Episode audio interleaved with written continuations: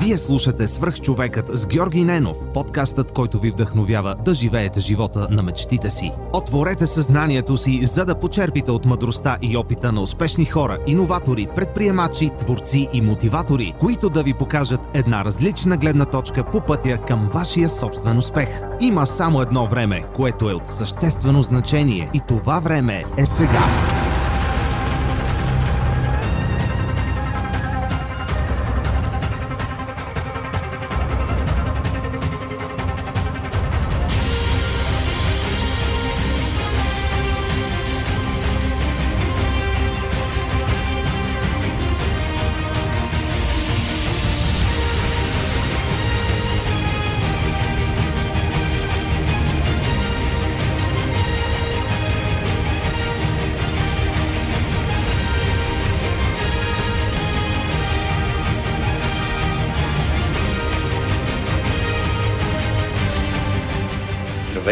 Вие слушате Свърх човека с Георги Ненов. Днес мой гост е Борис Христов, основател на 356 Labs. Здрасти, Боби. Здрасти, здрасти. Разкажи можете малко повече за 356 Labs и за теб. За мен самия, какво мога да кажа, преди идвам от IT света, бях, бях човек на IT света, преди това с доста дива кариера, да го кажа така. В последствие реших да... Тоест, всичките ми кариерни неща бяха свързани с много презентиране и така нататък. Имах удоволствието да стигна и да презентирам в целия свят на доста, така да се ранна възраст. И миналата година, 2015 всъщност, водих един вебинар за едни мои колеги от щатите, които искаха да научат малко повече за това как се правят качествени слайдове, как се, как се правят качествени презентации. Самия семинар, самия вебинар се казваше Presentation Design for Non-Designers, т.е нещо, нали, дизайн на слайдове за не дизайнери, направихме го този вебинар, той беше абсолютно нали, безплатен за тях и така нататък. И за пореден път, както в повечето случаи, когато съм го изнасял, супер много хора започнаха да ми пишат имейли как това се, как се е променил начин на презентиране, какви резултати е имало, нали, съответно за, за тях и за техния бизнес и така нататък. И тогава си казах, окей, на мен ми пука супер много за, за презентациите като цяло и за начина по който се прехвърли и се комуникира нали, информация и си казах, не би ли трябвало да пробвам поне да го бърна на бизнес. Пробвах, нали, което е всъщност името, нали, оттам дойде и 356 Labs. Пробвах малко по малко, малко по малко, стартирах го докато работя нали, заедно с IT професията ми. На 10 ден имахме клиент и сега една година по-късно е малко по-диво. Тоест, просто имаме малко повече клиенти, отколкото, отколкото преди. Колко малко повече? Ами, ами да кажем, че в момента, в последните 6 месеца през нас са минали около 30 на клиента. Като ти говоря за, като ти говоря за от, малкото, от малката компания, която предоставя буквално тренинги, които са свързани с чуждестранни езици, на които трябва да им се направи качествена презентация, до компании като KPMG, Deutsche Telekom oh. и така нататък. Особено последните, нали, Deutsche Telekom, те то там се раздуха, защото направихме две презентации за тях, които затвориха мултимилионна сделка за тях. И оттам вече беше доста по-лесно. Супер, звучи много, много яко.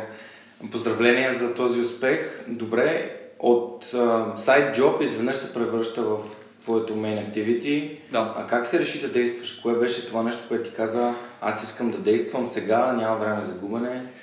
Това, което, това, което е аз се познавам много добре. Тоест, аз съм един такъв интересна персона съм и когато тръгнах да правя 356 Labs, реално исках да го пробвам, да видя какво ще стане. Колебах се дали да го стартирам, защото в крайна сметка IT професията ми беше да не, прозвучи, не знам как ще прозвучи, но доста добре платена, с доста добри условия. Въобще нямах въобще място да се оплаквам на каквато и да е тема.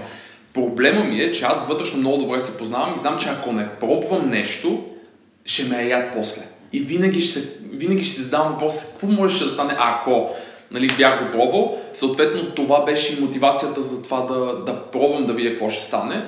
И оттам тръгна. Супер. Добре. Ам... Какъв по-добър начин да започнеш собствения си бизнес с а, така хубава сделка в, съвсем в началото, която покаже, че продуктът ти е стоеностен.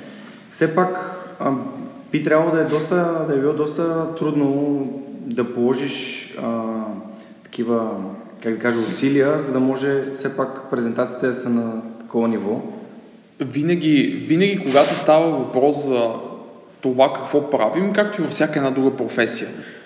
Винаги, когато става въпрос за това да направиш нещо, което да е на топ ниво, защото ние това, с което се гордеем и нали, с това, с което се хвалиме, че ние не работим с всички, не приемаме всички презентации. Буквално вчера имаше възможност и запитване за това да се направи просто една презентация. Ние не правим просто едни презентации. Ние правим или топ презентации, или не се занимаваме. Тоест не си поставяме логото и името и бранда и всичко, с което хората ни асоциират под нещо, което е просто една презентация. Или го правим, или не. Съответно, разбира се, че винаги е сложно, защото най-малкото, ако се замислиш, ние не сме в техния бизнес. Тоест, ние не разбираме конкретно всеки един от детайлите, за които те говорят, което означава, че първо трябва да ги разберем, след това трябва да можем да ги разберем до такава степен, че да можем да упростим презентацията до, до безобразие, защото това е голямата магия.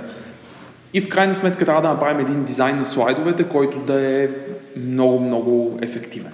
Което означава, че е много прост, много изчистен и там също е доста, доста сложно. По проста причина, че това, което виждаш масово и ти със сигурност, и както и хората, които слушат, е, че масово презентациите са по-скоро копипейст на текст в самата презентация. Това е по никак... И проблема ни е, че не е само в България. В смисъл, това се случва по целия свят, мога да ти го кажа нали, от опит. Не, не го имаме само в България, да всички хора казват, нали, а тук в България само е така. Пфф, нищо подобно. В целия свят е така. Начинът по който се презентира просто е щупен, доста сериозно и не е ефективен в по-голямата част от случаите. Една ефективна презентация е много, много проста, много елементарна в кавички и в същото време дизайна на слайдовете, ако има такъв, той трябва да бъде безкомпромисен, защото имаш две части. Нали? Когато има презентация, имаш две части. Имаш лектора и имаш слайдовете. Те трябва да работят синхрон. Ако не работят синхрон, ако едното е по-силно от другото, нямаме рецепта за успех. Тоест няма да стане. Добре, дай един хинт такъв за хората, които все пак ежедневно работят с презентации. Едно от такова типче, което ако те имплементират в своите презентации, биха, биха постигнали по, по-качествени това, което трябва да, това, което трябва, за да е болезнено, практически насочено това, което сега ще им кажем, mm-hmm. много хора, ужасно много хора и много от клиентите ни се впечатляват на това какви снимки, това какви икони сме използвали, това какви шрифтове използваме за презентациите и за вида на презентацията. Начин да имате този тип снимки, говоря за висококачествени, много висококачествени, напълно безплатни снимки, икони и тем подобни неща са, например, за снимките, просто твоите слушатели да влезнат на един сайт, който първо се казва pexels.com. Pexels. Да, Pexels.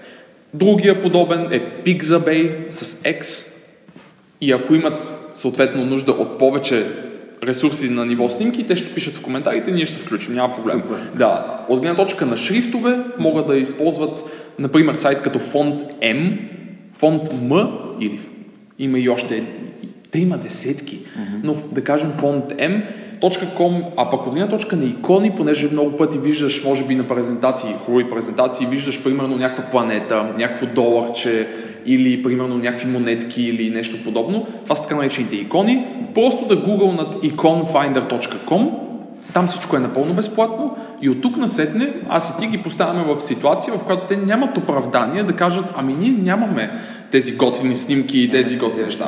Сега ги имате. Супер, Еми, това е фантастично. Благодаря ти, че го споделяш с а, моите слушатели.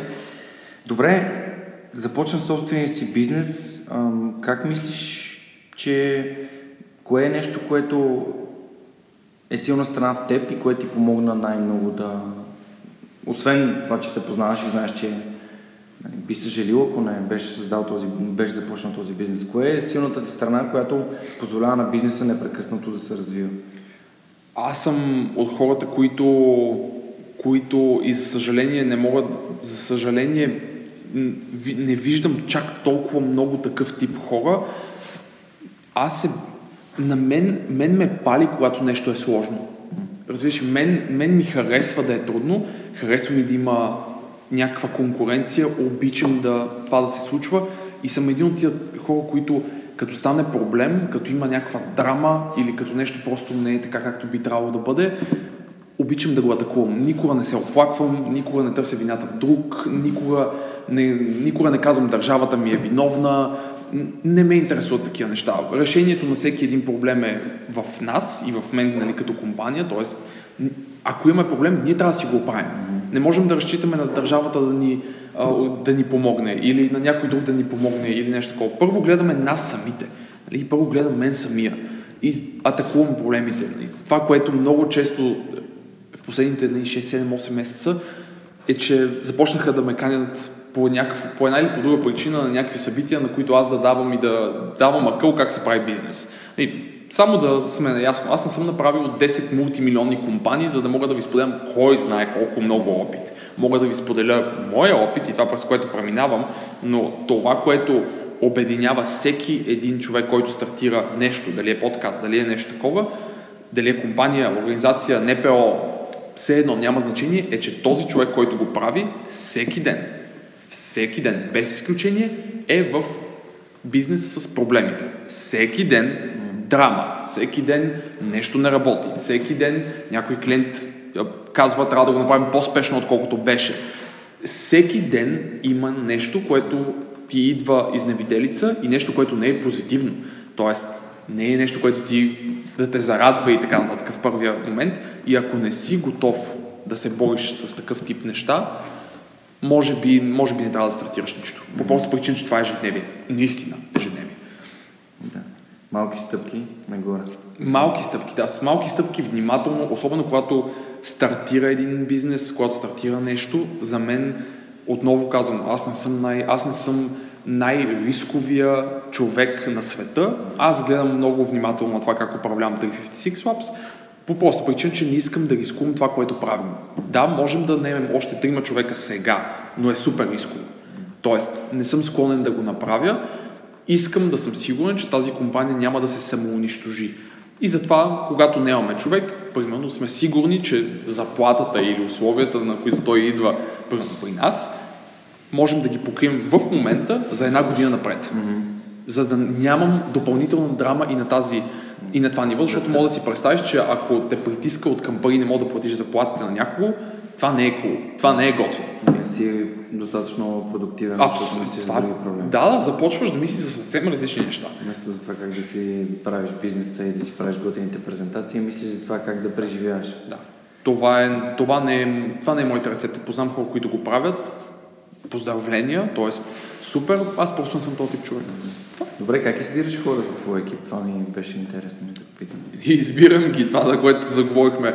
Избирам ги избирам ги не на базата на... Ние не сме пускали оферти за работа, т.е. не сме стигали до сайтове, като нали, там, стандартните сайтове, за да пуснеш обява за работа. Не сме никога до сега не се е случвало да, да стигаме до това, и ми преди, че ние не сме много хора, нали? това, това е много важно, но хората, които наемам в момента, е много критично кои са, защото това са едни от първите хора. В крайна сметка и трябва да наистина да, да съм сигурен в това, което се случва. Начинът по който избираме хората е основно на, на ниво препоръки, т.е. аз питам някого, кажи ми някого нали, и ми обясни защо да контактна него, виждаме се с него и казваме окей. To mouth маркетинг. Да, абсолютно. А в момента нали, това, което търсим и това, което, към което сме се насочени, сега, сега ще се присъедини още един човек към нас, аз директно я контактнах нея. Mm. Тоест, въобще не съм пускал обява за работа, директно ми казах ти искам да станеш част от това, което ние правим, защото Хикс. И съответно така, аз го познавам този човек и знам, че ако той дойде, ще има промяна в промяна в организацията за добро. Другото нещо, което, нали, към което подхождаме с Роси, която е дизайнера на, на 350, е, понеже може би съвсем скоро ще не е още един дизайнер, едно от нещата, които и казах е мисли за човек, с който, който се чувстваш комфортно да работиш или с който би се радвала да работиш. Да. И ми кажи кой е. Нали, за да се опитаме да го, за да се опитаме да го привлечем. Няма да пуснем обява. Има други начини, особено когато правиш готини неща, хората сами даже на момента те питат. Доста, доста си гъвкав при избора на хора. Това много ме кефи. Определено. На, на малките организации, че на базата на, на своите нужди избират хора не а, на мига, ми могат да си позволят всякакви такива. Не можем да, ние не можем да си позволим да немем грешен човек. Да. Това е. Може да, не знам, за другите компании може и да е окей. Ако си HP, няма проблем, нали? един от всички И как се казва, това не е проблем. В такава организация като нашата, която е толкова малка, е една грешна стъпка и започваме да се и можем да паднем в много големи проблеми. В предварителния разговор си говорихме за дипломите и ти каза, че подхождаш доста скептично към Много тях. скептично. Много. Скажи ми защо. дипломи, сертификации от всякакъв тип, аз лично, като човек, който има десетки такива в IT света, нали, там откъдето дойдох, и в същото време като човек, който води и е водил интервюта и там са идвали хора от London Business School, от не знам си кой скул в Штатите и така нататък, аз очаквам, когато някой ми каже, че или когато тръгне да се хвали с това, че има някакъв сертификат или че има някакво завършено образование някъде, аз честно казвам не се вълнувам толкова от това. За мен крайната точка на едно наемане, на, нали, наемането на един човек е можеш ли да свършиш това, за което те наемаме по добър начин и в същото време пасваш ли на екипа. London Business School е супер. Проблема е, че в случаите, в които съм го виждал, може да не е бил точно същия университет всеки път, разбира се, че не е, но проблема е, че в ситуациите, в които съм го виждал, London Business School блокира на втория въпрос, който му се задава. Това не е окей okay за един бизнес. Ние започваме от базовите въпроси към по-сложните и към по-трудните неща. Когато блокираш и ми кажеш, че не знаеш отговора на втория въпрос, не ме интересува, ако ще и в Йел да си завършил. Mm-hmm. Ти като човек, как се казва, или като, като някой, който иска да работи в една компания, ти не можеш да донесеш пари на тази компания. Колкото и да е грубо и колкото и да е странно, ние, всеки един от нас се продава. Ние сме на пазара. Да, ние сме на пазара и въпросът е, можем ли да изкараме едни пари на организацията и можем ли да изкараме повече пари на организацията, отколко ще, отколкото ще ни бъде заплатено. И, реално е така. Колкото и на моменти гадно да звучи е така. Ако можем и ако паснем и на екипа, let's, let's do this. Let's do it. Но ако не можем и блокираме на втория въпрос, няма да стане. Просто няма да стане. Не става. За мен университетите са си супер, но не е моят съвет към всички, които слушате, не изтъквайте университетите, не изтъквайте сертификациите, изтъкнете това, което правите. Покажете ми, че го правите добре, покажете на работодателя, че го правите добре, натам е лесно. Даже няма да се стигне до това да се говори за, за университети. Последният пос- човека в момента, който харкваме, буквално аз си казах, искам да дойдеш и така нататък, но тя, понеже е толкова амбициозна и толкова добре знае това, за което всъщност я наемаме, тя ми изпрати три, в случая става въпрос за прези, другия, альтернативата на PowerPoint, тя ми изпрати три презита, така наречените, три презита, в които аз мога да видя тя как прави прези. Като го видя, ми е ясно. Да. Нищо, че да. Доста по-обективно от една диплома, която не знаеш кой ти е преподавал, къде си учил, какво си научил. Проблема, проблема ми е, че аз имам доста вътрешен поглед от, от образованието, конкретно в България. Водил съм в, от софтуни, за което си говорихме в предварителния разговор, през Нов български, през Софийски, през всички големи университети, които се сещаш и съм водил и на магистрите. Буквално преди 2-3 дни сега, на база на това, което, за деня в който записваме, преди 2-3 дни ме поканиха в Нов български да водя на магистрите по Project Management. Много добре знам какво правят нали, в тези университети и много добре знам на какво ниво излизат тези хора, когато им се даде тази диплома. Освен ако те сами не са тръгнали да се саморазвиват. Нали. Но самата диплома много добре знам каква е стойността и тя клони към повече към нула. За съжаление. И аз го казвам за съжаление. Не го казвам, защото ме, а, защото ме радва това. Казвам го за съжаление. Ние също усещаме този проблем. Да не мислиш, че ми е приятно да обяснявам как се използва Outlook и как се използва почта. Не, това за мен един университет трябва да ти обясни. И това са базови неща в този бизнес свят. Не може да не знаеш, и примерно отиваш на да как да си напишеш имейла, какво е това signature, какво е това подпис в имейла.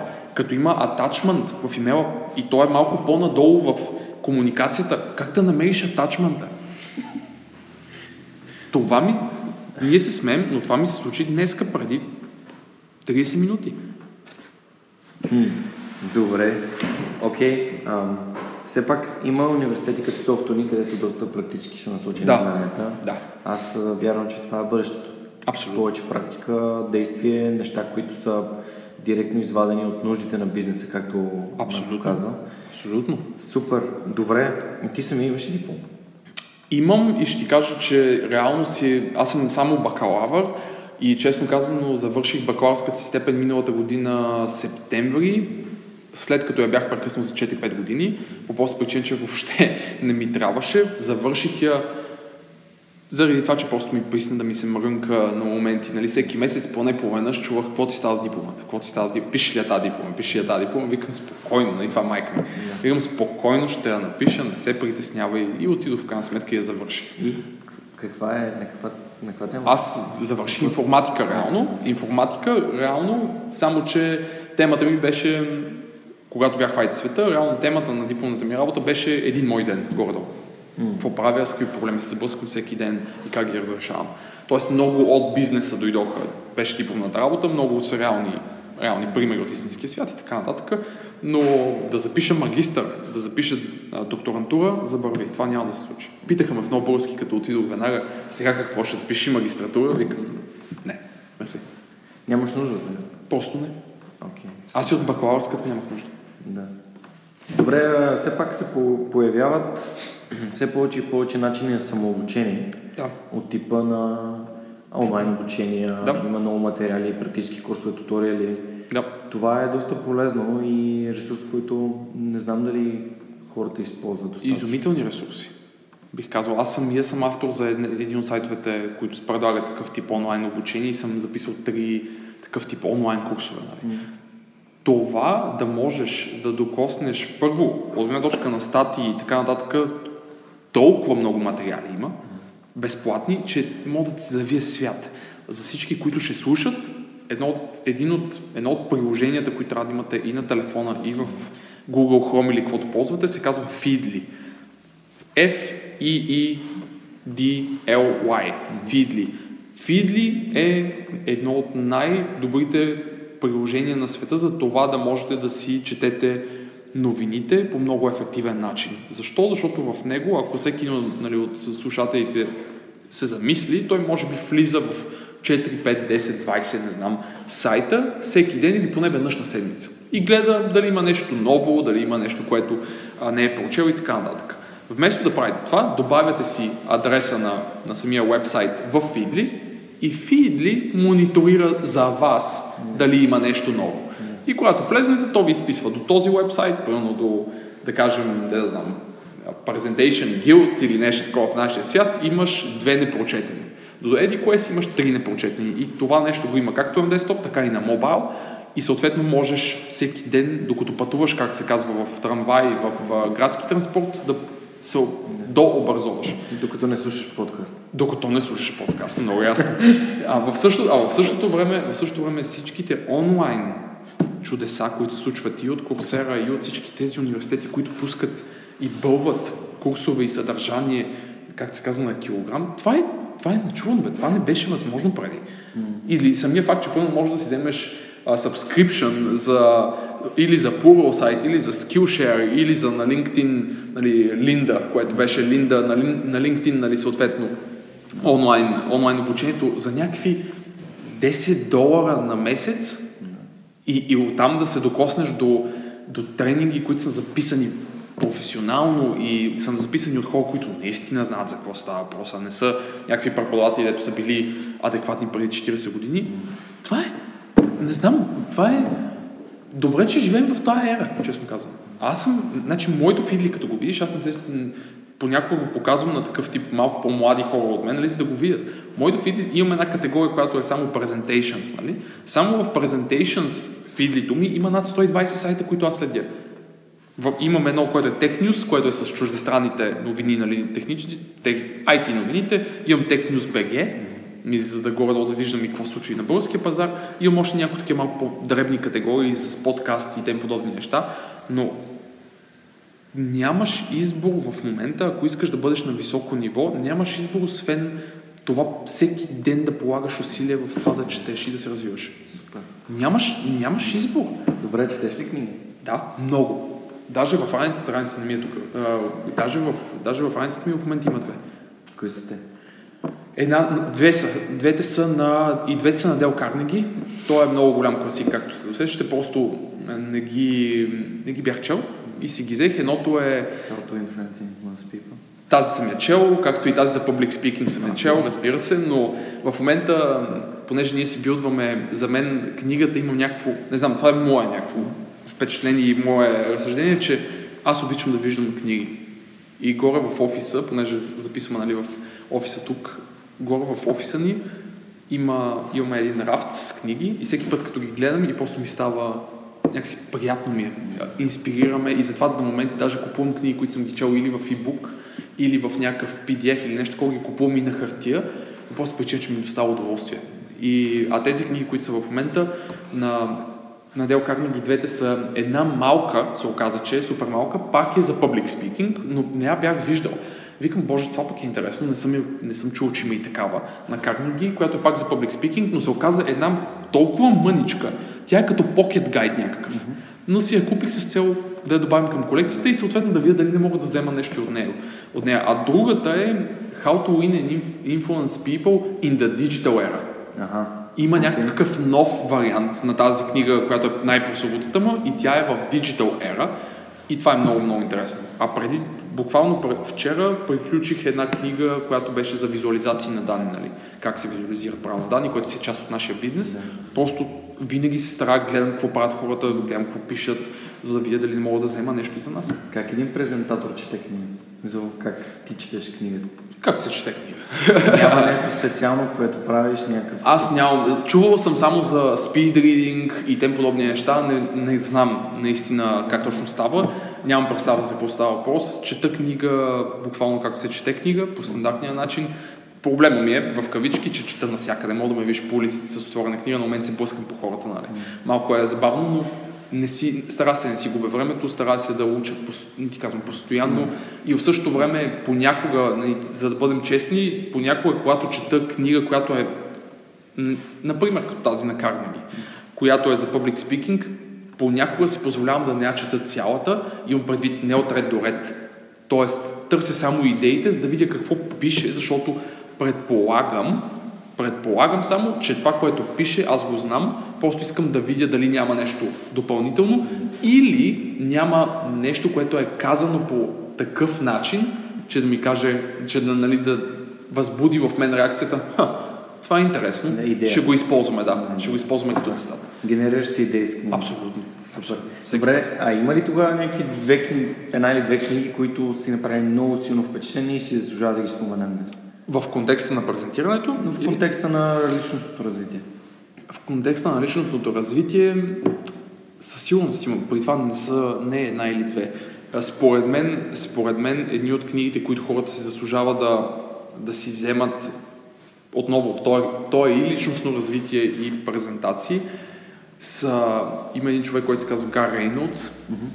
Този човек живее в Япония и беше един от първите хора в света, който така зададе, зададе бенчмарка, нивото за това как се правят всъщност истински презентации. Говорим за много, много висококачествени презентации.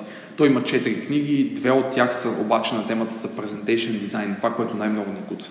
Тоест, там, където трябва да се правят слайдове, там е много голям проблем. Той има две книги на тази тема, Presentation Zen Design се казват, едно и две. Тези две книги, ако мога да, ако мога да се, нали, да избирам, бих препоръчал на всеки, който, който иска да си ги вземе, да ги прочете, да ги види, защото по една или по друга причина, честно казвам, но то наистина е презентирано, обаче като се замислиш, ние в днешно време всеки, който работи, презентира вече. Да. Не е както беше едно време. Едно време можеш да си работиш и никога да не презентираш пред колегите Само ти. шеф, само шеф. Само шефа презентираше, да. Сега вече покажи ми какво си научил или пращате на скъпа конференция, но нали, компанията праща, но ти казва след това ще го споделиш с колеги, нали? Трябва да го изпрезентираш. Така че всеки презентира, просто трябва да... Според мен тия две книги са наистина феноменални. Феноменални, наистина. Тук става въпрос за личностно презентиране и за съставяне на презентация. И двете отчасти, да, абсолютно. Това нещо, като го видиш като книги, като ги видиш, те са толкова пълни с преди и сега, т.е. преди и след, т.е. как, изглежда, как се изглежда и слайдовете преди и след това, че само даже няма нужда да четеш понякога тази книга. Просто я отваряш, разлистваш, гледаш примерите и си кажеш, ха, аз ще, го взема, това, ще взема тази идея и начинът по който е визуализирано това и за моите презентации. Просто ще сменя думата или текста или числата и знаеш, че като го направиш изглежда изумително, което ще помогне ужасно много за личностното развитие, така или иначе. В момента хората, които могат да презентират една идея добре, печелят. При това печелят Много. много. И печелят зверски, и печелят бързо. Моето мнение, и съм го виждал не само по себе си, а и по други хора, е, че ако хората, които могат да презентират ефективно, са едни от хората, които най-бързо дръпват в кариерата си. Такова ми е впечатлението. Може някой не се съгласи, моето впечатление е такова. Просто много бързо ти се отварят някакви врати, които по принцип, ако просто си правиш това, което си правиш и чакаш да натрупаш 8 години стаж, в един момент идва, но ако можеш да изпрезентираш нещо много добре и да комуникираш ефективно, тогава много бързо ти се отварят някакви други врати, които... Да. Добре, има ли връзка между презентирането и salesmanship, т.е. презентирането и продаването? Много голямо. Има и преди, че, има и преди, че в момента има и преди, че в момента те голяма част от презентациите са селс, така или иначе, т.е. трябва да продаваш нещо. Една презентация като такава е убеждение, т.е. аз искам да те убедя от Продава идеи. да, продава нещо. Трябва да те променя от това да не искаш един продукт, до това да искаш един продукт. От това да не знаеш за нещо, до това да знаеш нещо. Така че селс, нали, продажбите са много тясно обвързани с презентациите, по проста причина, че много често, когато трябва да се продава един продукт, той първо се презентира.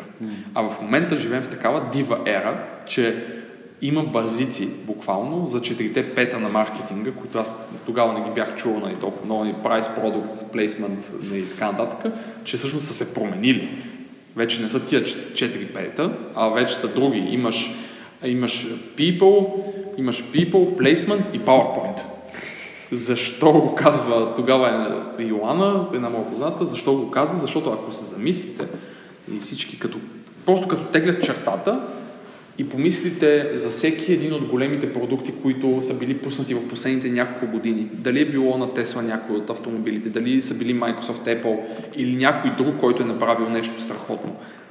Всеки един от тези продукти всъщност когато е бил презентиран с PowerPoint, все още не е съществувал.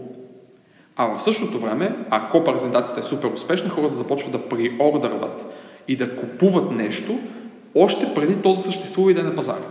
Последният адекватен пример за това е, примерно на Microsoft, те нали, пуснаха едно нещо, което се, което се казва Surface Studio.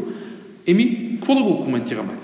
Една убийствена презентация, която ти даде възможност да поискаш след това този продукт, така беше направена, толкова много, че да можеш да го приордърнеш, а този продукт идва май месец 2017 година. Но ти вече си хвърлил 3000 долара в него. Няма нужда продуктът, няма нужда да... Те са Model 3. Да, да. Същото, което направи с съответно. Изумително е. и хората не разбират, не разбират, все още не разбират, или голяма част от тях не разбират, каква е силата на една презентация. И какво може да промени тя за теб или за един бизнес. Всичко. Отдолу. Отдолу. Нали, като ти, кажа за, нали, като ти казвам за Deutsche Telekom, ми може да обърне една компания или да ти помогне да увеличиш един екип с още 15 човека. Това малко ли? Като спечелиш такава сделка за толкова голям клиент, подозирам, че не само тежи в CV-то ти, ами и те гледат с теб на, на теб вече с друго. При нас, с, с, при нас с тях беше много забавно, защото те ни пратиха, когато се свързаха с нас, ни показаха как мислят да презентират. Бяха си направили тяхна версия. Аз като я видях, седя и им казвам, викам, не, нали, не, моля, не, дайте ние да се погрижим за това.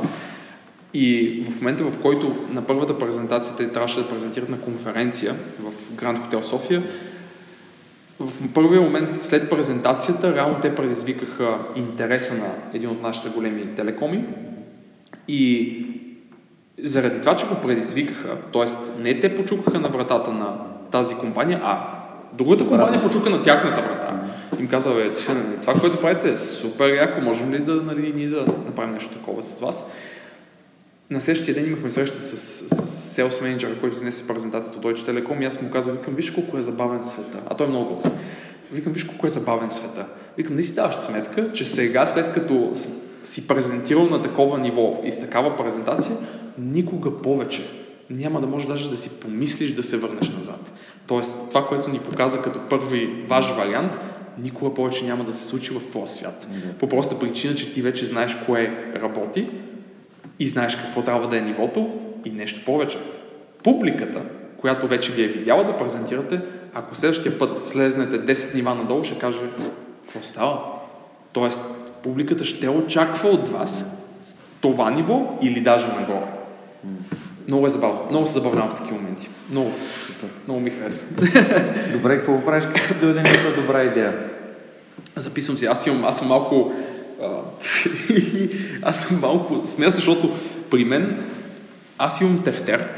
Такъв, какъвто и да било. Тоест, Някакъв тефтер. някакъв тефтер. Имам горе-долу във всяка една важна локация, както в офиса, така и в къщи. Имам тефтер, но един много малък, който моята приятелка ми го е подарила, който е, тя даже ми го подари с идеята да си записваш всички готини идеи, нали? А, той седи до леглото ми, имам един, който е в, нали, в хола, където ми е деска и съответно и в офиса горе имам също един тефтер. Ако ти кажа колко често си лягам и в един момент просто, докато буквално вече съм ми затворил очите, защото на мен, когато ми постоянно е в 356, нали, и постоянно мисля какво да направим, как да го направим и така нататък, и постоянно ми хрумва нещо и ставам, тя чете първо нещо или нещо такова и вика, какво става? Викам, просто искам да запиша нещо и записвам си го и пак си лягам. Значи те познава доста добре след А, като ти е много. О, много. Ние сме от, ние сме от чакай да внимавам тук, но 5-6 години заедно. Супер. Няма да казвам 5, да не се окажа 6, 5-6. да. Супер. Ами добре. И след това е много- екзекютваме. Да. Това е. Това е нещо, което много ми харесва в тебе, че много така осъзнато мислиш за себе си и познаваш себе си, което Определено. ти позволява да, Определено. да работиш толкова ефективно. Защото това, което аз виждам нали, по твоята история и по нещата, за които си говорихме и в притолка, е, че познаваш себе си толкова добре и бизнеса си толкова добре, че сякаш няма как, няма как да вземеш грешно решение. Ами, отчасти за някои типове решения, да. Тоест, от гледна точка на нещо свързано с презентацията, да. От гледна точка на, от гледна точка на това как се управлява самия бизнес като такъв, Учиш се. м- се учи, да. Бъркам постоянно, по проста причина, че аз отново го казвам, аз не го крия. Аз не съм развил 10 други бизнеса. Аз идвам от IT света, знаеш каква е асоциацията с повечето IT хора. Ти сядаш на компютър и работиш. Да, работиш. При мен, разбира се, имаше нали, малко повече презентациите и така нататък, но пак аз не съм контролирал бизнес. Не съм управлявал компания. Не знам какво е това. Не се притеснявам да го кажа. Не се притеснявам даже и да сбъркам и след това да се поправя. Нямам проблем. Какво е грешката за теб? Lesson learned. Тоест, урок, който си научил. Бъркам по всеки, всеки ден, постоянно някакви неща. Взимам го като просто чувам какво се е случило, ще кажа нали, история за това. Чувам го или разбирам, че е било грешка, мисля защо е станало и как да го оправим и продължавам. Въобще, да, въобще не го мисля. Имам, имахме, аз имам един много близък познат, който е Стефан, който е много силен селс човек. Много добър селс човек. Аз не съм селс. Аз не бях селс. Така, айде да го кажа така, аз не бях селс. И съответно, като не съм селс, аз не знам тънкостите. Нали се, че когато отида пред Deutsche Telekom и пред мен застанат трите менеджера на компанията и аз срещу тях, първите пъти не се чувствам комфортно. И не го крия. Аз не съм то човек, който отива и гази на някаква сделка, какво да използвам, някакви трикчета, ам, които съм прочел в някаква книжка, които са на ниво селс, пред селс менеджера на Deutsche Telekom. Аз ще ви пуснем едно намаление тук, а, Който е селс менеджер от колко години? 15-20 примерно. Да. Който учи, нали, постоянно ги пътува по целия свят, ходи по конференции, има някакви, връщайки се на образованието, завършва втора магистратура, още някъде по селс и така нататък. На него ли да му пускам ефтините селс трикове, които съм прочел в някаква статия някога? Аз не съм селс. И Стефан преди време ме викна и каза, вика, трябва да говорим нещо с теб. И аз викам, окей, аз тогава се връщах от Русе, беше много късно вечерта, после оговорихме, нямах енергия вече, честно казано, за нищо. И викам, айде, окей, кул, ще се видим, тъкмо ще се видим, да синхронизираме и така нататък. И той ми каза, гледай сега, всичко това, което правиш от гледна точка на продажби в компанията, не всичко, но голяма част от нещата, които правиш на ниво продажби в 356 е грешно. И аз само като го чуя, първо, първо като го чуя, първата ми асоциация е, ми всъщност не е точно така, защото в момента бизнесът си върви. Първата. И тази, която искам да му изстрелям. Втората обаче е, кажи ми повече. Втората, защото аз знам много добре, че не знам това, което той знае. И той ми казва буквално 3-4 неща, които поправихме, които на мен, нали се сещаш, като на всеки човек, който трябва да се промени, не ме кефи да се промени. Нали, първата ми реакция е, не искам да се промени, така си работим. Но ако искаш да да се развиваш и да продължаваш да си напред, ти си в бизнес, ти си в света, в който трябва постоянно да се преадаптираш и постоянно да се променяш. Ако искаш. Хареса ми как го каза, кажи ми повече. Всъщност, в голям част от хората, може би егото им пречи, сякаш знаят всичко и не искат да получат повече информация. За съжаление, да. Съгласен съм. За съжаление, да. А ние имаме и даже друг проблем. Ние мис... Аз мислех много откровенно, нали, за да няма... Наистина си говорим много откровенно. Аз мислех, че като пусна тази компания на пазари, като кажем, ето тук сме, презентейшн проблема, т.е. проблемите свързани с презентациите са толкова много, че ще ни изгазят от клиенти. Тоест, толкова бързо ще се случи всичко, mm-hmm. че буквално пазара се едно, имах усещането, че чака. чака да. да, че ни чака. Нищо подобно. И ще ти кажа защо. Защото една от, примерно, много често реакцията в клиентите ни и в потенциални клиенти е чакай, чакай, чакай, ти си на 27, аз презентирам от 15 години, ти ли ще ми кажеш как се презентира? Това като го чуя, защото сме го чували от една от най-големите ни банки и една от най-големите, най-високо поставените личности в съответната банка тук в България, това като го чуя, директно си казваме, окей, благодаря ви за вниманието, продължаваме напред. Успех. Успех. Нали? Успех. Мистерията и смешното на цялата тази ситуация е, че същата тази банка 6 месеца по-късно ни звънна. Айде, го да обясня. Но много хора мислят, че знаят всичко и това вече е характерно не само за България, отново казвам не за България, това е много характерно за Балканите. Балкани, Сърбия, Македония, че чак до Словения, които не са толкова Балканите, същия менталитет. Имам просто познати много близки в, в Словения, същите са, като нас. Все знаем всичко. Все всичко ни е ясно.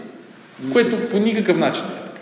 Имаше един цитат, че мъдрият човек знае колко много неща знае. Да. Пък глуповия си мисли, че знае всичко. Да. И, и той е верен. Той е верен. Абсолютно. Съгласен съм.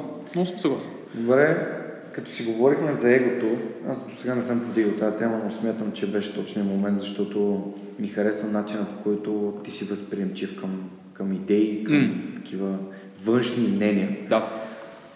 Има ли нещо, което би попречило повече на един бизнес от бездействието? От бездействието? Със сигурност. Да, със сигурност. Ако според мен си мислят, че Тоест, ако една компания си мисли, че постоянно, понеже вече е направила нещо, и това го виждаме, честно казвам, като замислиш, го виждаме всеки ден в компании и бизнеси, ако си мислиш, че си супер успешен и понеже вече си бил успешен заради това, че си направил iPhone и не знам Говори за Nokia в момента, нали? Не, в този случай конкретно. И за Nokia, между другото, и за Nokia, но в конкретни случаи сетих за Apple, които колкото и да съм фен, макар че аз съм фен и на Microsoft и на Apple, не съм много такъв, не съм в едната част. И когато си мислиш и вече си бил толкова успешен, започваш да ставаш малко малко пренебрежителен към това какво можеш и какво би трябвало да правиш от тук насетне. Mm. Това според мен убива, може да убие една компания и го виждаме, често казвам. Проблема на Apple в кавички е, че те имат в... И за мен Apple в момента не се движи добре. Mm. Тоест, аз го гледам отстрани и по мое мнение Apple не се движи добре. Microsoft им бият чамари на всяка крачка. Mm. В последните години и половина. Това не ми харесва. Аз, аз се кефа на Apple. Но проблема им е, че те могат да продължат така още 15 години, защото имат толкова много кеш, че няма да се усети. Същото и с други големи корпорации. Така че ако не мислиш как постоянно да направиш и да не минеш на следващата крачка и да се промениш, това, това е риск. Чел ли си биографията на Илон Мъск? Да. Да, подариха ми книгата, подариха ми книгата на първия рожден ден на 356 Labs. Едно, един мой колега ми я подари. И каза, вика, трябва задължително да прочетеш. Аз не бях фен на Мъск до тогава. Викам, добре, окей. Вика, по-добра от тази от на Стив Джобс, само да знаеш. Викам, окей, това, са, това е висока летва, нали, това е висока летва, прочетох я, да, интересна книга и много интересен човек. Поиска, прииска ли ти се да започнеш да работиш за него? Ами, трудно да се каже. Отчасти да, отчасти не. Той като човек, поне това, което се разкрива в книгата е доста скандално, т.е. той е много такъв агресивен... Арогантен. Пасивно агресивен. Да, пасивно агресивен, арогантен лидер. Разбира се, честно казано, като се замисля, не знам дали за това, което той прави, не трябва да бъде такъв. Нямам представа. Не играя на толкова високи нива, не правя това, което той прави. Нали, шапка му свалям за това, което прави, честно казано, нали, само като си го помислиш. И какво наистина правят тия хора. е изумително. Така че отчасти да, бих искал да вие как го прави точно. Нали, затова бих искал да влезна в една такава организация, за да вие как го прави точно и как контролира целият този процес и как се иновира на такъв левел, на такова ниво. От друга страна, не бих приел такъв човек да ме, да ме контролира и да ми... Просто като менеджмент, като лидершип, не е моят тип. Пускам ти едно пожелание тогава да направите презентации за Тесла.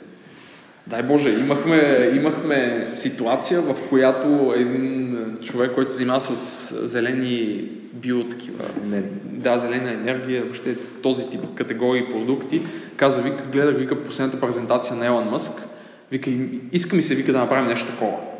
И моя, и моя въпрос е, окей, колко, нали, какъв ти е бюджета за това, защото в Елон Мъск презентацията, отделно от супер висококачествените нали, фотоси и така нататък, по принцип има и видеа, които са направени по изумителен начин. И просто те питам какъв ти е бюджета. Специално за тия презентации. О, да, ключовите му презентации, които са за представянето на нов продукт, отново PowerPoint, нали, нямаш право да си издъниш и много интересно защо тези презентации в крайна сметка успяват. И погледнете как се изнасят, погледнете слайдовете и въобще цялата история на такава презентация и как е оформена и си замислете как тя се различава от масата презентации, които виждаме. И всичко там е пипнато, всичко там няма, няма различни шрифтове, няма някакви неподравнени неща, и всичко е супер висококачествено. Тоест, в една такава презентация, колкото и да е странно, нали, понякога за хората, се влагат месеци усилие за уж PowerPoint, за уж PowerPoint се влагат месеци усилия и огромни бюджети, но в крайна сметка тези бюджети сякаш се изплащат. И на Елан Мъск му се изплащат, и на Microsoft им се изплащат, и на Apple им се изплащат. Тоест една ключова презентация струва пари, но в крайна сметка ти носи пари. При това ти носи много, пари. много пъти повече пари, ако, ако си изиграеш картите правилно. Тоест, това означава, като имаш хубавата презентация и ти да я изнесеш добре. Аз за това ти казах, това е синхрон. Те двете работят добре. Ние, когато правихме за Deutsche Telekom презентацията първата, не случайно казах на, и на Sales Manager, казах му, буквално му казах, не, аз съм от позицията да говори на Sales Manager, така и му казах, викам, искам пред мен да я, искам да вие как ще изнесеш. Тоест, искам да направиш dry run, т.е. пред мен да изрепетираме, за да съм сигурен, че се възползваш с пълна сила от тези слайдове за теб. Ако искаш ми вярвай, 7.30 вечерта в България Мол, на най-последния етаж, ако, се, ако си бил наскоро, се заглежда, че по, по парапетите има такива, където като бар плодове малки. Там си остави, там остави компютъра и насред, където си минават хората буквално по, пара, по коридорчетата, пред мен я презентирал, за да сме сигурни. Но резултата е мултимилионна сделка след това. Супер, браво. Доволен. И той е доволен и ние е доволен. Но, но няма как да го подцениш. Това е важно. Не може да мънкаш и да се чуеш какво казваш и да си мислиш, че ще стане някакси магически. Не става. Не е ли същото с а, тези курсове, самообучение, тия онлайн курсове? Все пак ти инвестираш някакъв древен ресурс, който буквално ти скелва бизнеса ти, ти отиваш на друго ниво след него. Изкарваш курса или правиш презентация, да. която ти носи огромен бенефит в последствие, нали, който ти си кажеш, абе, този курс е много скъп, тук са тия 50 долара дам за този курс, а всъщност това, което не виждаш няма как да виждаш, да, все още. Е резултата, който ще донесе. Да. Еди, да. Единствен, единствен начин, който можеш да го разбереш, да го направиш. Да. И да си кажеш, окей, тия 50 долара не бяха добре похарчени. Да. Ще ти струва урока, че ще ти струва 50 долара, mm-hmm. обаче пък няма как да пропуснеш ползите, които да, то, то е също като с книгите. Книгите, понякога си купуваш книга за 15 лева, понякога си купуваш книга за 100 лева, обаче това, което научиш от нея и това, което вземеш от нея, всъщност се обръща в десетки пъти повече, нали, ако не и стотици пъти повече. Това е истината. Това е, това е част от приключението да учиш нови неща и в крайна сметка след това да ги приложиш. Не просто да ги чуеш, а след това да, да спреш. Не, аз ще дам пример. Буквално преди няколко дни а, закупихме акаунт за Skillshare който е там, няма 50 долара, то е някакви смешни пари за това, което получаваш имам предвид. И се върнах на един курс на Сет Годин, маркетолога. И се върнах отново на него и го гледам в леглото буквално преди да заспя и се стига до момента, в който Сет Годин обяснява за една от неговите книги Purple Cow, нали, лелавата крава, и обяснява как всъщност я продава и как я, как я, как я е написал въобще целият процес. И казва, в момента, в който написах книгата и беше готова, си казах, не мога просто да ти подаря, да, като си купиш книга, да получиш просто книга. Не е remarkable. И това, което е направил, е, е пакетирал книгата в котия за мляко. Тоест ти трябва да отвориш котията за мляко и книгата е всъщност вътре. Защо? Защото е remarkable. И тогава буквално хитнах пауза и докато си спя тефтера и си, буквално не се шегувам, си записах какво правим ние и как трябва да продаваме нещата, които продаваме, така че хората да кажат това е remarkable. И буквално седя и така и седя и го казах на Ива, нали, на моите приятелки и казах, понеже ние в момента правим нали, behind the scenes, се вършат ни други неща, които е, съответно ще продаваме, т.е. ще имаме онлайн стор с едни неща и казах, викам, какво трябва да направим, за да стане това remarkable. Тоест, да, първо, едни от нещата, които ще се продават са такива мерчандайз, нали, някакви такива стикери, баджове, тем подобни неща и казах, викам, как, какво трябва да направим към тези неща, така че хората като го получат и като го видят, да кажат, окей, това е интересно. И тия хора са различни и започнахме да мислим в тази посока и сега сме вече нали, доста на, на доста имаме визия за това как го правим и вече гоним съответните компании, които могат да го направят. По проста причина, че ние това, което се стараем да правим и това, което искаме да направим и до сега с тренингите, с презентациите, с консултантството и така нататък, тези неща и тази идея винаги ми е била в главата и винаги до сега сме екзекютвали на базата на нея. Тоест, ние винаги се стараем да доставим каквато и да е една от тези услуги, по начин, който хората след това да кажат, това беше и струваше си всичко. И няма компромис. Ние не позволяваме възможност някой да асоциира бранда с нещо, което не е впечатляващо. Ние нямаме вариант, в който някой да дойде на наш тренинг и да си тръгне и да каже загуби си парите. Такъв филм няма. Затова има групата на 10 човека, но тия 10 човека, които дойдат, тези 10 човека получават внимание, което няма да получат никъде другаде. И а, на моменти, това се шегувахме преди време, че един от първите публични workshopи, които правихме платени имам предвид, беше, че го направихме събота и неделя, нали? И си мислиш, че хората няма да искат да седят събота и неделя до късно. И защото е събота и неделя. Mm. В крайна сметка са записали на курс по storytelling или по presentation design.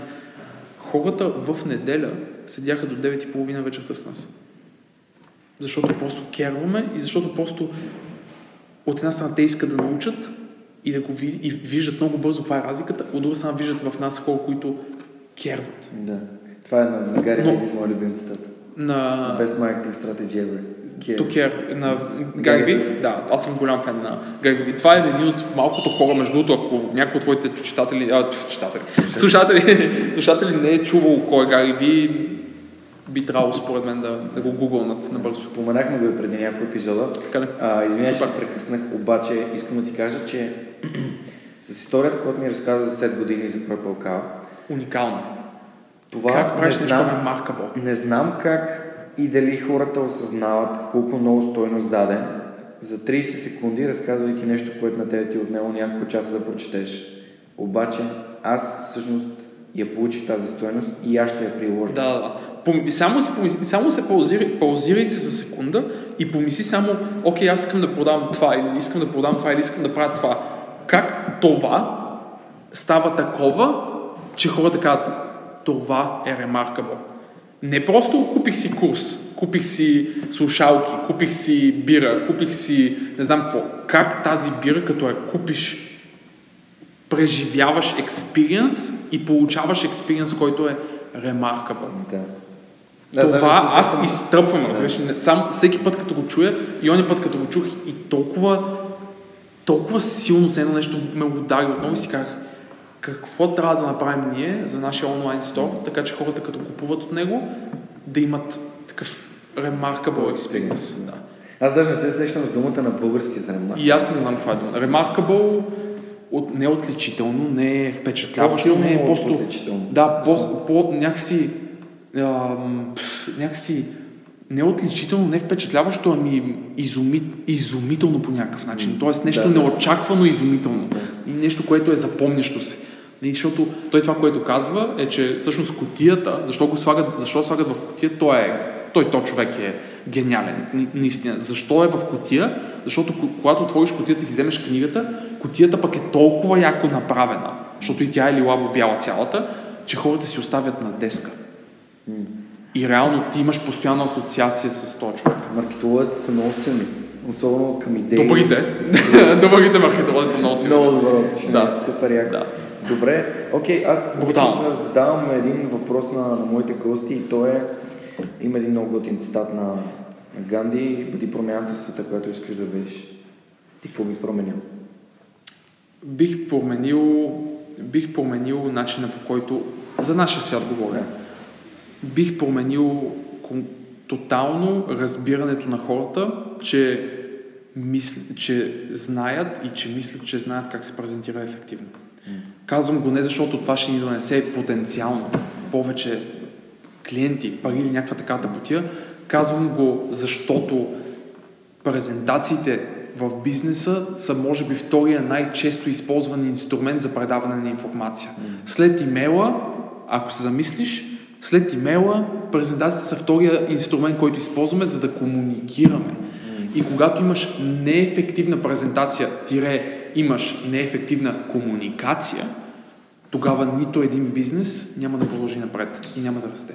Така че бих променил възприятието на хората, че няма какво повече да учат. Ти си го направил, нали така? Мисля такъв... Правим бъди- го в момента. Бъди промяната в света, която искаш да видиш, ти самия си го осъзнал, т.е. ти вече си промяната. Ами, не знам толкова философ, а, философски дали е така. Ние се, стара, ние се стараем ние се стараем да направим и да вкараме ред, ако мога така да кажа в това. Проблема е, че е ужасно трудно, защото, както ти казах, ние си мислихме, че хората знаят, че имат проблем. Нищо подобно. Те нямат идея, че имат проблем. И един мой колега от Холандия ми го каза в прав текст.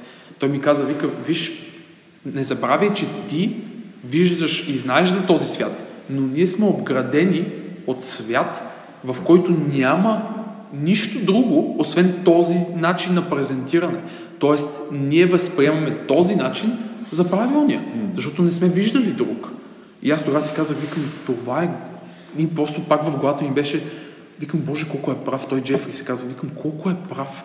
Това означава, че ние трябва да отидем сега една стъпка назад, да образоваме хората, че има проблем и след като ги образоваме и се опитаме да ги променим и може би успеем да ги променим, чак тогава може би ние ще можем да им кажем купете си нещо от нас. Но ние първо трябва да ги променим и да им кажем вие имате, има проблем проблем. на масата. Да. Което е много, много... Това не е като водата, нали? или като, да знам, или Като като... Да, или като дишане, или като Да, лекарствата. да, Нали? Някакси, да, ти знаеш, че ти трябва вода. И- Знаеш. Но това, е преди, това, са, това са предизвикателствата на това да създаваш нещо, да. Просто е, просто е тежко да го чуеш понякога. Добре, може ли само да споменеш къде хората могат да намерят повече информация за workshopите, които правите? Цялата информация, цялата информация от части, нали, най-поз, най-поле, най-познатото на хората място, аз ги гледам като пътувам на всяка всеки е във Facebook. Нашата страница във Facebook е 356 Labs, очевидно. А съответно сайта, който е за, на български, който имаме е 356labs.bg, като отново казвам 356, а не 365 Labs, защото много хора го бъркат. 356labs.bg има го, сайта го има разбира се и на английска версия 356 356labs.com, но Facebook, нали, 356labs и съответно 356labs.bg Оттам, ако имат желание, те ще ни намерят. И това е принципа. Като ги знаят тия двете неща, знаят как да откликнат на контакт формата и на меседж. И няма. Да. Супер, ами това е много яко. Отиваме към последния епизод, към, а, последния въпрос, извинявай се. Е, не го приключвай този подкаст за сега. Да. Ами радвам се, че, че ти харесва и не искаш да го приключвам за сега. Аз- Мен също много ми харесва. Та последния въпрос, който задавам на моите гости е ако можеш да използваш машина на времето и да се върнеш назад към себе си, каква информация би си дал, какво би си казал и колко назад би се върнал? Това е много, много интересен въпрос. И много, много, не просто интересен, доста тежък въпрос. Каква информация бих си дал и какво, и колко на- назад бих се върнал? Да. Ам, не се, аз не се чувствам като човек, който не се чувствам като човек, който съжалява за нещо, което е направил. Тоест, не съжалявам, че не съм започнал 356 Labs, когато ми пукаше в още студентските ми години за презентациите. А, защото пък в крайна сметка ние сега 356 Labs е успешна по просто причина, че хората тръстват. Те знаят, че аз съм го правил и съм го правил в целия свят. И тази година бяхме на, на най-голямата конференция, бяхме единствената компания, която беше поканена, презентационна компания в света, която беше поканена на Microsoft Ignite, което е най-големия ивент на Microsoft света, 25 000 човека и така нататък. Тоест, ние имаме опита и затова сега 3-5-6 може да каже, ние сме успешни, защото наистина хората като ни видят и казват, вие наистина знаете за какво става въпрос. Но какво бих се върнал и какво бих си казал, това е много интересен въпрос. На, може би, може би, може би бих се върнал в... Бих се върнал мал, много скоро, много скоро, малко по-назад при създаването на 356 Labs и ако имаше възможност, бих си казал какви са грешките, които сме допуснали до сега, така че да не ги направя самото начало отново. Mm. Защото направихме много грешки, очаквахме много неща, които хората ни казваха, че направят за нас, всяко едно от тях се оказа невярно. Пример за това е, че много, много компании, не много, но няколко големи казаха, ние ще ви донесем бизнес, ние не знам си какво и така нататък. Нека да ти кажа дали до ден днешен са ни донесли бизнес. Нито един от тях. За нищо. За нищо. А ние разчитахме на тях. И им казахме, окей, нали, дайте да направим нещо, защото в крайна сметка, ако разчитаме на вас, ние ще фалираме веднага. А така че, може би отговора ми е, бих се върнал в началото септември 2015 даже юли 2015 и бих си казал и бих си предал всички грешки до момента и бих си ги казал тогава и бих си казал не ги прави отново. За да просто по-бързо се случат нещата. Наистина, наистина съжалявам за, за много неща. За много малко неща съжалявам в живота ми. Много малко. Много. Много малко. И съвсем лични такива. Не са професионални. Окей. Okay. Преди няколко дни прочетох на Йонас Йонсон стогодишния старец, който скочи през прозореца и изчезна. Не знам дали си чел много интересна не. книга. Тя е не. така с хумористично представяне на изминалия век. Mm. И там севернокорейският диктатор, момент, моментният да, диктатор да. е представен като едно 9 годишно дете, чието урок най-важно от баща му е не се доверява и на никого. И това, което ти ми каза, и аз такъв си казвам, това дали е проблем с доверието или Ами, не знам, не знам дали е проблем с доверието.